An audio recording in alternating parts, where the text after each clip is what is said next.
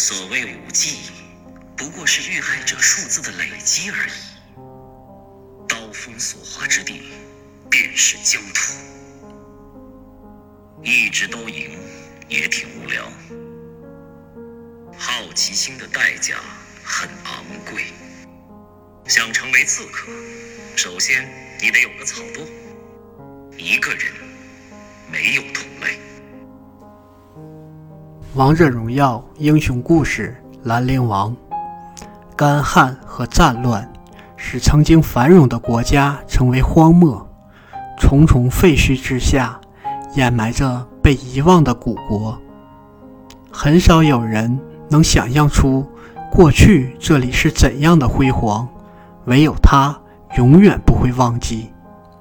兰陵王，曾经高贵的王子，如今潜行于黑暗的死神。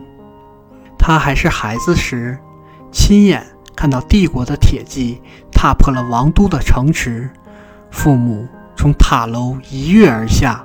种下仇恨的种子。山中老人带走了他，培养他成为杀手。他隐身黑暗中，许多次受雇于位高权重者，为他们暗杀和谈的使者，挑起争斗，巧妙撩拨其恐惧。然而，摒弃高贵身份的兰陵王，从没有放弃复仇的想法。他必须要用这样的方式。来寄托过往的哀思，否则内心膨胀的黑暗，终究连他自己也会吞噬掉。阻碍他的是道铁壁，长城。长城矗立，帝国便不会轻易倒塌。长城坚不可摧，能瓦解它的唯有它的守护者。多少次，兰陵王攀爬上那堵高墙。窥探堡垒中的隐秘，他清楚守卫们的名字、出身、他们的派系和矛盾。兰陵王耐心寻找着那致命的弱点，并适时推波助澜。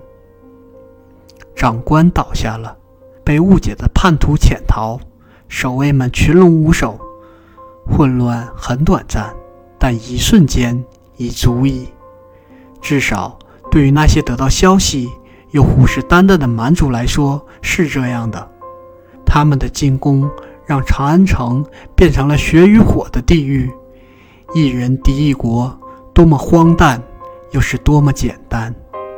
他反复着这样的伎俩，散布死亡，恐怖滋长。长城驻军被玩弄在掌中，直到某个夜晚，另一把剑的锋芒刺穿黑暗。是你。幽灵啊，那个叛徒还没有离开吗？竟然如此不甘心，而且竟然是个女人。兰陵王微笑着，也好，一直都赢，挺无聊的。刀锋所划之地，便是疆土。历史上的兰陵王。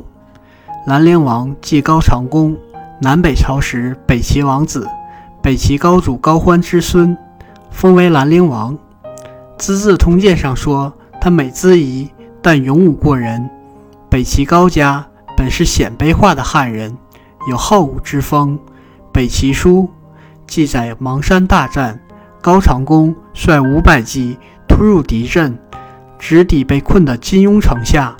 因为此战告捷。兰陵王立头功，人们编了歌谣传唱，于是有了著名的《兰陵王入阵曲》。但是不幸的是，由于他文武兼备，勇武善战，受到奸人妒忌，最后被后主高纬赐死。